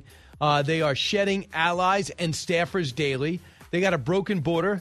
Uh, gun reform is under discussion, and inflation, as well as gas prices affecting all of our lives. DC Dems won't discuss it, but we will. Number one. Those who invaded our capital and battled law enforcement for hours were motivated by what President Trump had told them that the election was stolen and that he was the rightful president. Making the case. We will recap last night's opening act of making January 6th the number one story in November. What was missing? Any dissension, any defense, any defense at all. It was all one side. What was gained? I'll review. My sense is, as I bring in Shannon Bream, Shannon, we're used to in America hearing both sides making our decision. Uh, the best example, Amber Heard, Johnny Depp. Johnny Depp seems to have won the court, not only won over the jury, but the country by presenting his side, but we heard Amber Heard's side. If we just heard one side, nothing would have been gained. Is there a danger there for Dems that we only hear one side? Well, you know, you got to ask Republicans the same question because they had members that they were going to appoint to the board. Uh, Speaker Pelosi said no to two of them, Jim Jordan and Jim Banks, who would have been um, a, a serious pain in the rear for that committee. And so, you know, McCarthy polls everyone. So there are no Republicans until then the Speaker goes and appoints Liz Cheney and Adam Kinzinger, who are clearly not Trump allies or friends. So Republicans made a calculation too, like we're not going to have anybody on the inside. We're not going to have anybody to steer the conversation, ask different questions in the depositions, and present an opposing uh, viewpoint. I don't know that the average person who's like, hey, let me flip by. I remember this day. It was terrible. Let's see what's going on. I don't know that they're going to get that. They will see that there are a couple of Republicans sitting there if they're asking questions about whether this is bipartisan. Um, but really, you've given the Democrats pretty much unfettered access to interview more than a thousand people and have hundreds of thousands of pages of material and then present it to the world with no opposition. Um, and that's a calculation the Republicans made, so they can now point at it and say it's you know partisan theater. Um, but you know the the Democrats will point back and say, well, we do have Republicans on this committee. Yeah, but we, we I I thought Liz Cheney would actually go out of her way to point out security was absolutely an issue, and there there was uh, there was things that went on in that speech that gave indications the president had no intention of having the, uh, supporting this violence. For example, this cut seven. I know that everyone here will soon be marching over to the Capitol building to peacefully and patriotically make your voices heard. Right. I mean, that with stuff Didn't like that, that was edited out. Why would you if you're looking to highlight your point of view?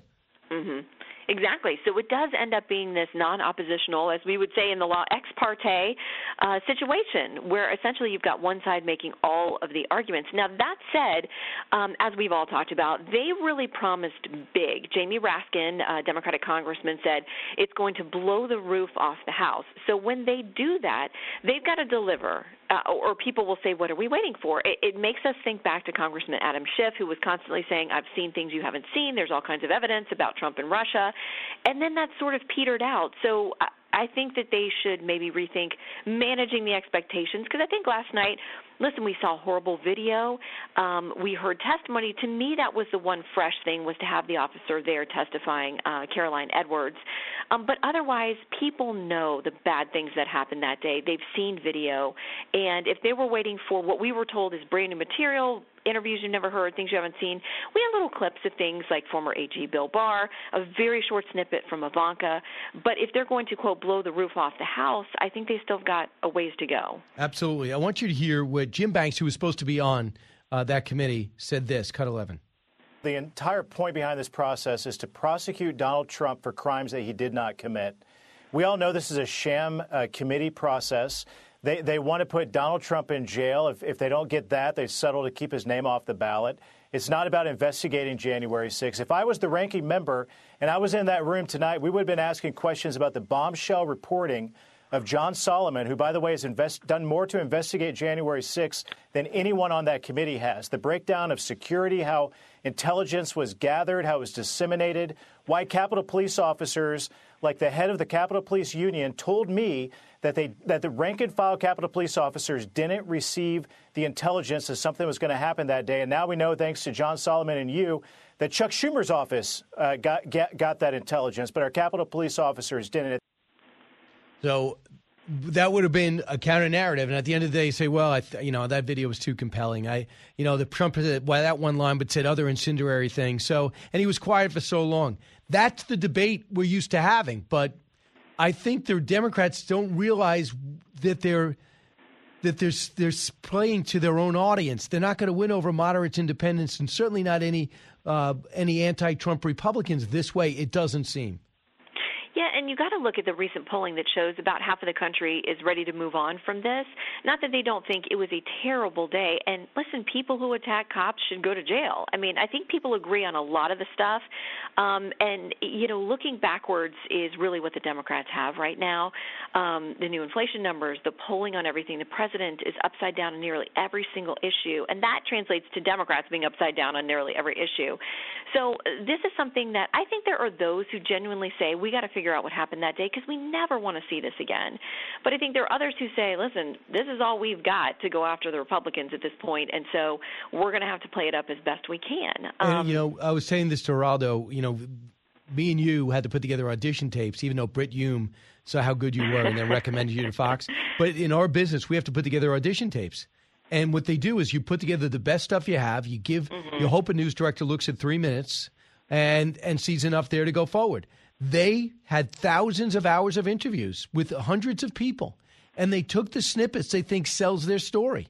But you know, right away you have people like Jason Miller weigh in and say, "Yeah, that eight seconds wasn't indicative of the actual conversation that I had."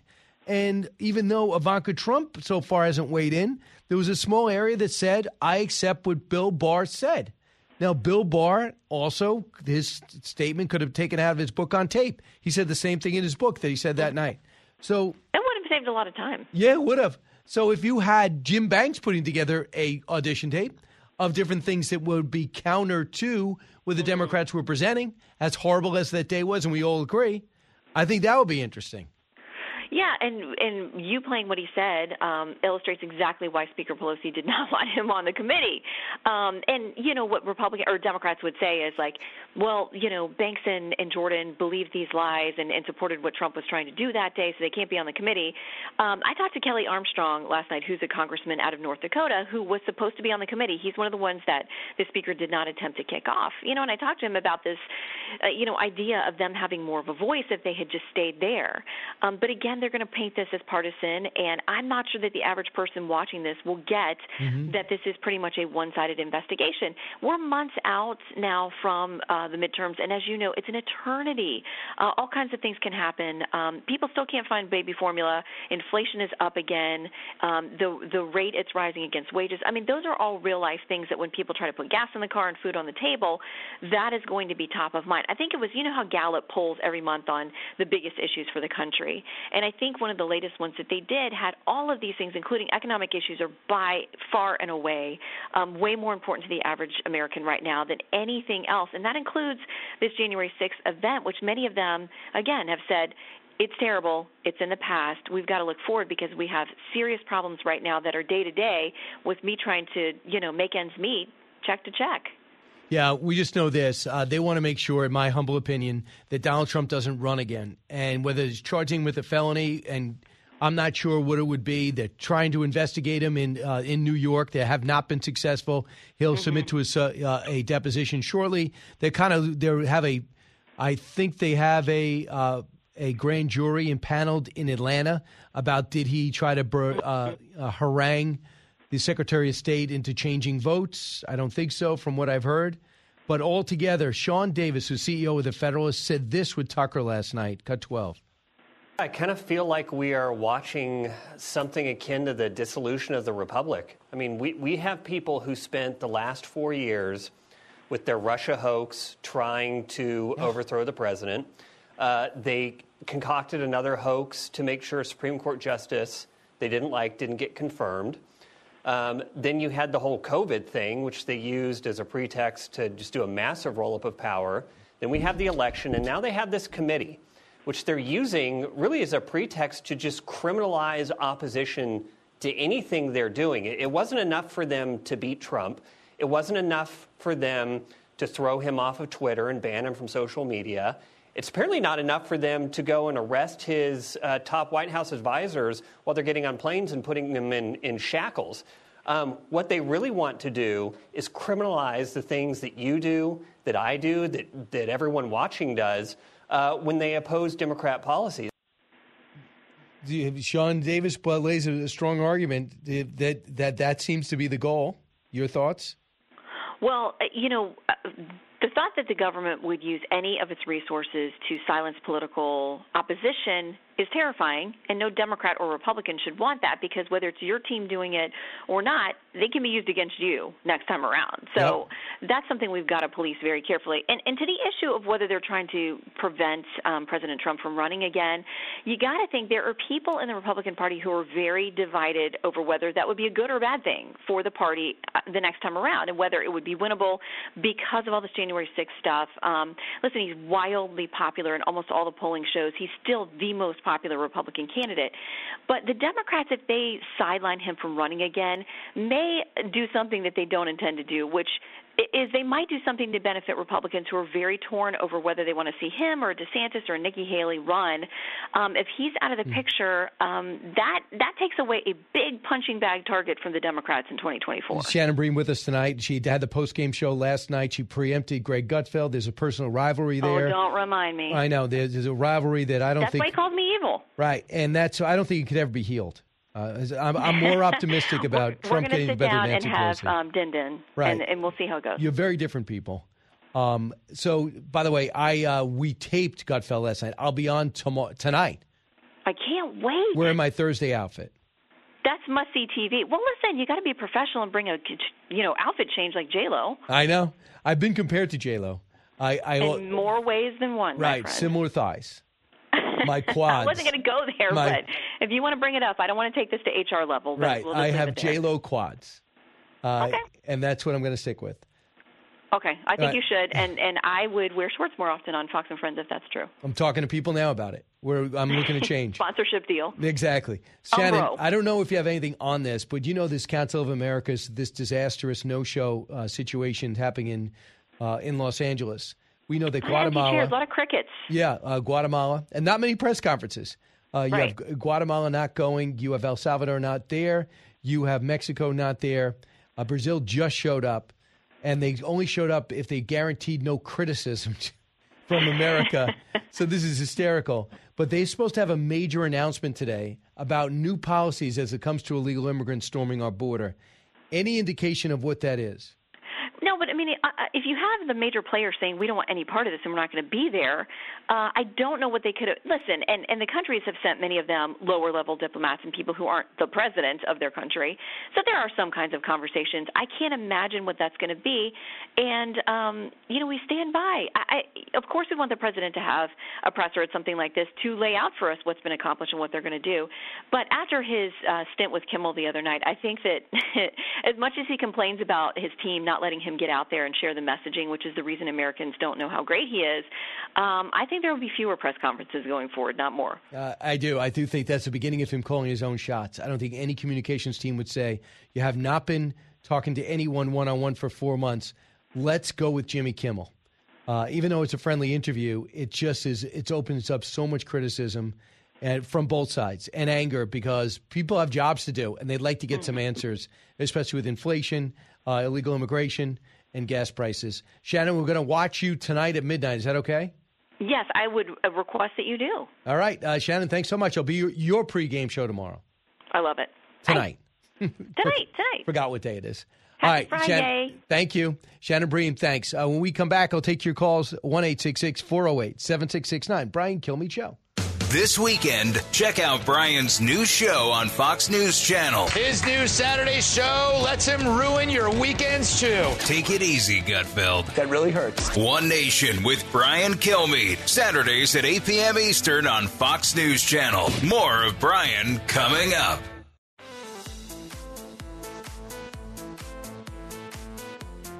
The fastest three hours in radio. You're with Brian Kilmeade. What is the Granholm plan to increase oil production in America? oh my God. that is hilarious. Would that I had the magic wand on this. As you know, of course, uh, oil is a global market. It is controlled by a cartel. That cartel is called OPEC, and they made a decision yesterday that they were not going to increase beyond what they were already planning. Yeah, so why try? OPEC's okay. That's it. Oh, I'm sorry, I got the machine, but I since they're not increasing, uh, this whole thing. If you we got spoiled with President Trump, not only would President Trump be behind the scenes telling the Saudis to pump more, he'd be saying it. I don't like what's going on over there. They better stop pumping more or pumping less or stop doing this or stop doing that. We used to have it all out there in front of us. Instead, you have a giggly Secretary of Energy about six months ago laughing through gas prices. Now she says, buckle up. They're not going away anytime soon. They're going to be nationwide $5, maybe sometime within the last hour. I don't think I have to tell you the market's down about 800 points because the inflation numbers came in for May and it's 8.6%. President of the United States wants everybody talking about January 6th. He wants everyone talking about unemployment numbers, which I grant you are low and it's great. But with interest rates going up and with wages growing up three full points below where inflation is, people aren't going to feel that happy. Happy to have a job, not happy, their lifestyle's been compromised and wondering where did it all go and was it preventable? Is this a global problem or is this a Joe Biden problem?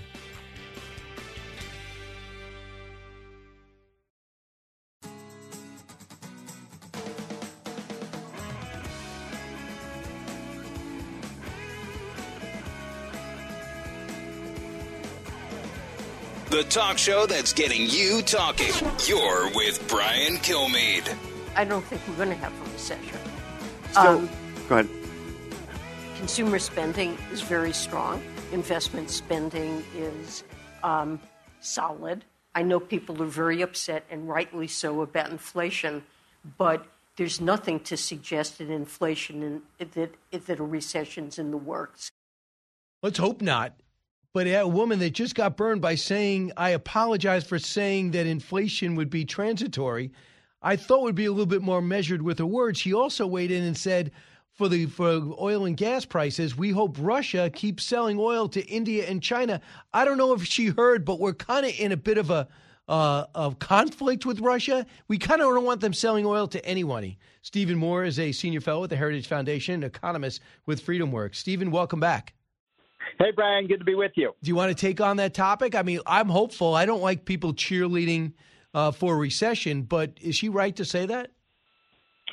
Well, first of all, I, I just have to say how frustrated I am because I've, you know, I've said on your show and on uh, Fox and Friends and and so many uh, other shows over the last, you know, nine to twelve months that inflation was a real, uh, clear and real danger, and it's here, and it's not transitory. It's not leveled off. It's getting worse, not better, and it's causing real hardship and pain and suffering for American families. And so they, the Democrats still refuse to acknowledge that this is because of runaway government spending.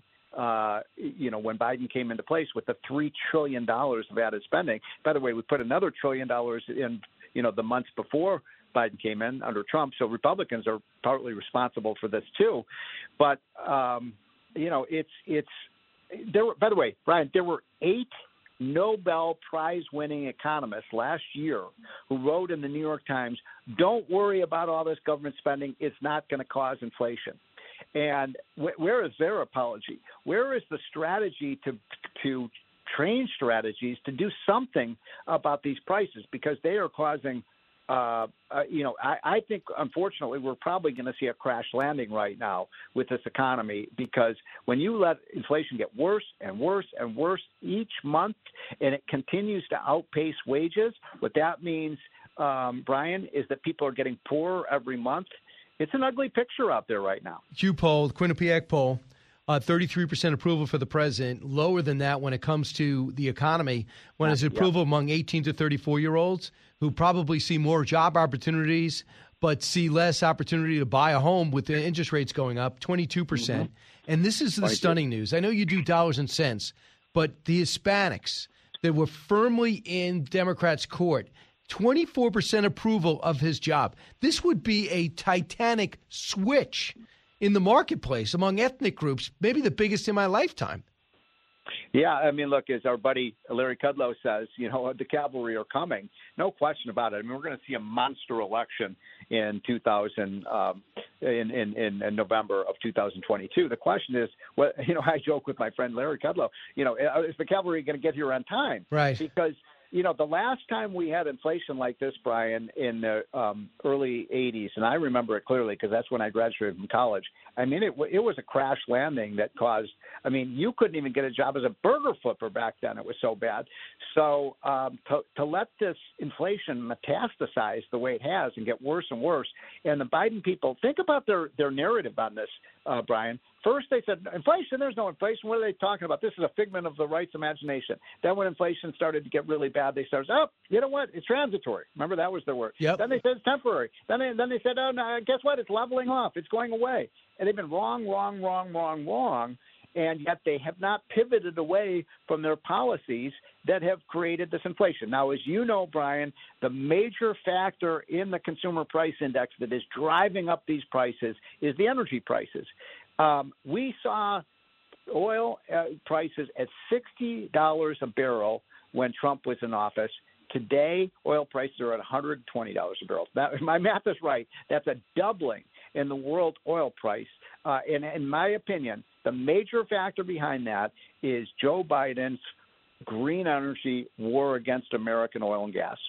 Yeah, I mean, that is uh, in the short term, he has to know that the electric cars aren't ready. The infrastructure is not there. The rare earth is not in our country. It's right. not been purchased, right. we got to go to China. And if you talk about the chips, we don't have the chips on shore. Uh, they're in Taiwan and other places. If they're not ready to come here, Intel right. building a plant sometime in the next three years. 77% of the people listening to us right now are cutting back on restaurants and entertainment. You know that yep. has a ripple effect through our economy. And you also know that nine in 10 Americans say inflation has forced them to bargain hunt for groceries or not buy them at all.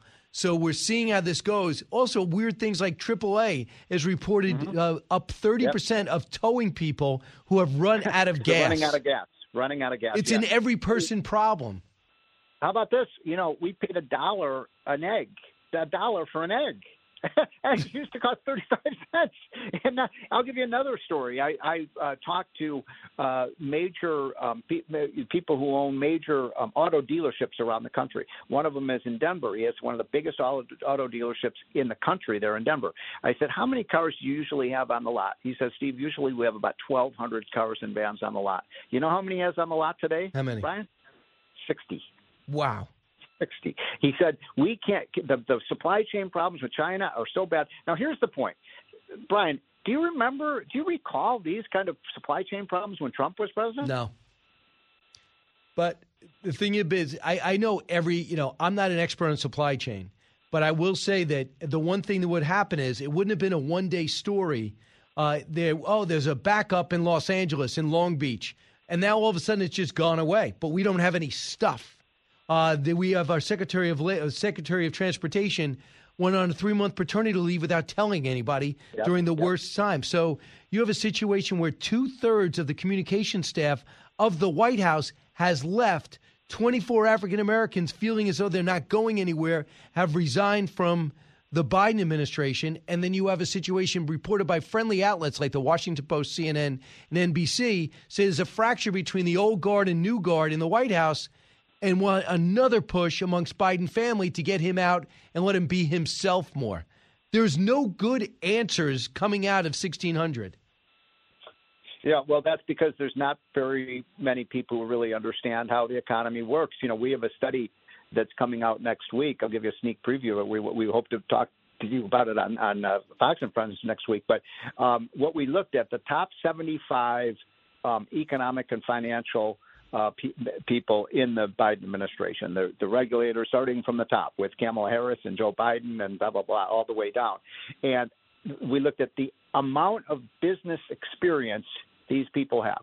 The average is two years of business experience. Wow. Most of most of them have zero. They're academics, they're community activists, they're lawyers, they're politicians, they're government people.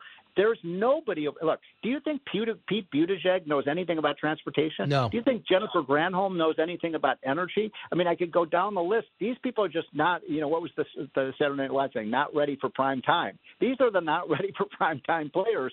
And if I were Biden, I'd bring in somebody like a Fred Smith at FedEx or somebody who knows something how to run something, and and just say, look, fix this. but, but there's nobody over there who's doing that. Hey, uh, by the way, yeah, if you want a nonpartisan answer, if you want to just do something that's going to affect your voting, uh, your your your fortunes in November, you fix the economy, you get inflation down, you tell people that I'm in charge and I know how to do it.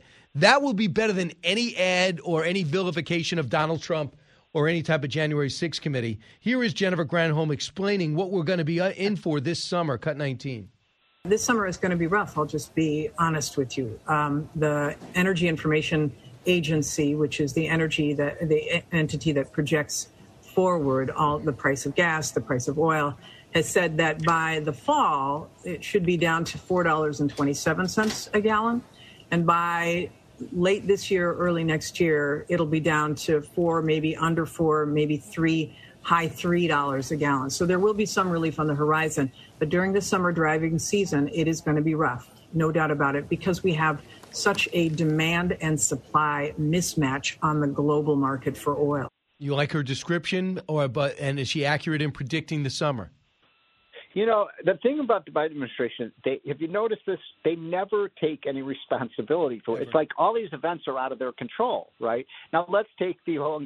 She is exactly right. We have an we have a supply and a demand problem, right? So how, how did we get a supply problem? Do you think, Brian? Maybe, Brian, it's because they stopped drilling. Maybe it's because they stopped producing the uh, they stopped the production of the gas pipelines. You know, in other words, this is exactly a you, you can connect the dots between their philosophy, which is don't forget, Brian, in the Democratic primaries, what did uh, Joe Biden promise? He said, "I am going to kill the oil and gas industry." Yes. Well, guess what? He's doing it. He's kept that promise. I think what's interesting is that he's taking advantage of the fact that very few of us listening right now are in the oil and gas industry. When you hear the Secretary of Transportation say oil and gas companies are jacking up the price to make windfall profits and we're going to start taxing them or taking away their leases because they refuse to punch holes in the ground. What should we know about oil and gas and how it really works? Okay, so this is a great point. So, you know, I, as you know, I served for Donald Trump, and I, I really advised him on two issues: tax policy and energy policy. And he he got it. He knew what he wanted to do. He was all in on American energy, everything. He wanted to produce our hydropower, our nuclear power, our oil, our gas, our coal, everything to make American energy dominant. Now, we were at about 12.5 million barrels of oil peak under Trump. Now, and by the way, at that time the price of oil was only eighty dollars a barrel. Today the price is, uh, uh, you know, uh, twice that amount practically, and yet we're only producing about ten and a half million barrels of oil a day. I'm here to tell you, if Donald Trump were still president today, Brian, we'd be at 15 million barrels of production a day. No question about it. We would be drilling everywhere at these kind of prices, and that would bring the price down. So the, the idea that somehow we are going to solve this problem with windmills is absolutely lunatic, but that's their only response. Absolutely, and the and right now, one thing you guys did great is cut away red tape in the permitting Yeah. process to make those leases productive. They had to be able to get in the ground, do their studies, and then start working. And they've got to have certainty. They are asking for a five-year Exactly. plan. Say, show me a five-year plan, and then I will give you projections, and I can start hiring people, and then deciding what the right thing to do is. But you're not telling me where you're heading. So that's what they wrote together. All these oil and gas companies and associations uh, are trying to be politically correct, but they cannot work with this administration, it seems. Stephen, thanks so So, much for your insight. yeah. So, when does your study come out? It, it will come out um, Monday or Tuesday of next week. I'll be in touch with you. But this is this there, there is they are ideologues. There no, there's nobody in this administration who knows anything about business, anything about commerce, anything about finance, and it shows. True. Stephen Moore, thank you so much. Appreciate it. Okay. All See you. Brian. You got it. Uh, listen, I'll come back and find out if there's more to know. And also take your calls at 1 408 7669. Keep in mind, uh, Saturday night, 8 o'clock, set your DVR because I know a lot of times it's date night uh, or 8 and 11 o'clock Eastern time uh, on Saturday night. Set your DVR for One Nation. Brian Kilmeade. Expanding your knowledge base. It's the Brian Kilmeade Show.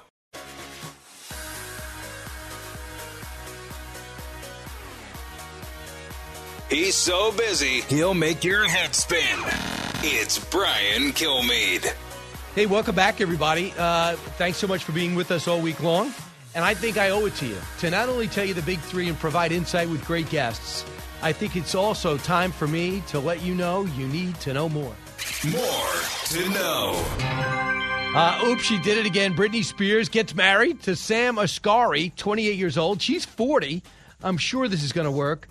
Uh, they also tried to interrupt. I guess the guy she would marry to for what 55 hours tried to interrupt the the marriage, the wedding ceremony. Well, yeah, Jason Alexander apparently earlier in the day he tried uh, he tried to get into the premises. and he was restrained by event security and later charged with trespassing, vandalism, and two counts of battery. Why does she attract such nuts? Really? Why? Oh. Nuts attract nuts? No. It was a little rhetorical. A little bit, okay, I wasn't that mystified. Thank you. All right, next. Hey, I want a team in Las Vegas. That's LeBron James. He announcing his plans to buy an NBA franchise in Sin City after becoming the league's first ever active player billionaire. He certainly will have the money. The NBA will certainly want him still involved. He said um, he would bolster a budding sports scene that has had NFL, NHL, and a WNBA teams. For the longest time, they stayed out of of Las Vegas because there was so much gambling going on. They wanted to be divorced from the gambling. Now everybody's gambling. And also, right, so many more teams are going to Vegas too. Yeah, but also you, you'd have to grab a team because right now I don't think they're looking to expand necessarily. Well, no, but it's uh, Adam Silver. Den- well, he denied rumors earlier this week that Vegas and Seattle are the prime candidates for the league 2024 expansion. So Oh. it sounds like there will be an expansion. Oh, there might be. Or you grab the Sacramento Kings. I don't think they draw well. I don't think they they're not in a great city. So maybe they'll grab them. Uh, please look into that or put Eric on it. You know, I'm going to put Pete on it. Oh, Pete, yeah, put Pete on it. Next, drinking milk can increase a man's risk of prostate cancer. That, according to a new research study, a large-scale study found that those who chug three quarters of a pint each day are 25% more likely to develop the disease. I mean, this is credible because people used to always have a lot more milk. I mean, is this put out by the the, the fruit punch people? The fruit punch. I feel like I just want to say that clearly this must have been some sort of UK study. If it's a pint of milk, right? When you say like if you drink a cup of milk, but Right. um, yeah.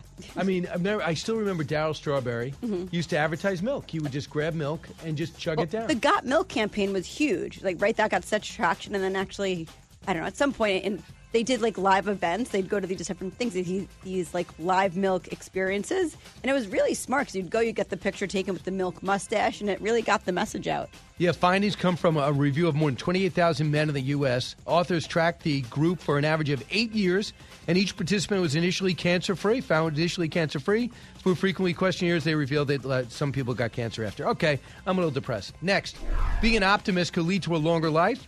Uh, the phenomenon applied across racial and ethnic lines. Uh, this, according to uh, Harvard T.H. Chan School of Public Health. That does not surprise me. They always say a positive frame of, of reference. 100%. So we brought you down on the milk. We lifted you up with this one. That's all I can ask. Next, a recent survey. We have a lot of studies on this. Uh, a recent survey of 2,000 Americans, 69% of respondents in long-term relationships admit they judge their partner for eating certain guilty pleasure foods. You judge, judge Dawn when she eats something bad. Uh, no, I don't. At Good least when. I'm on the radio. Good answer. uh, compared to generations in the past that only three in ten say they judge people. Now, many more people are judging many more people. I mean, isn't that how you live life? You just look at people and you judge them. Right. That's what we do now. And just say, I am so much better because fill in the blank. I All drink right. a lot of milk. Okay, next. Happy hour. This is so true. Happy hour is not long enough. One in three say after work fun should last for three hours. I agree. I never, no one ever stays for three. Number one, you never get to happy hour on time. Never is like four o'clock happy hour. It's like you got, you can't run. It's as if you had no life. You got to go four twenty. Well, for you, happy hour begins at like what 1 p.m. So most people aren't there yet. Right. If I do outnumbered. if I don't do outnumbered, it's twelve oh one. 1201. Right, because you insist on me being sober on the radio. It most of the time it's helpful, but not all. Right, because a lot of times I get the car service, so I don't really have to be. But at least I'm more responsible for what I say. I will say though, it's a compliment that you want happy hour longer with coworkers because it means you like your coworkers. Right. True. Three hours. Yeah, Plus, you got to get warmed up, and then you, in the third hour is when you do everything you regret. And then you get fired. Exactly. uh, don't go with management, just coworkers, and then it's plausible deniability. Uh, listen, uh, make sure you set your DVR and watch or watch One Nation live on Saturday night and BrianKilmeade.com for anything else. We drank beer. We like beer.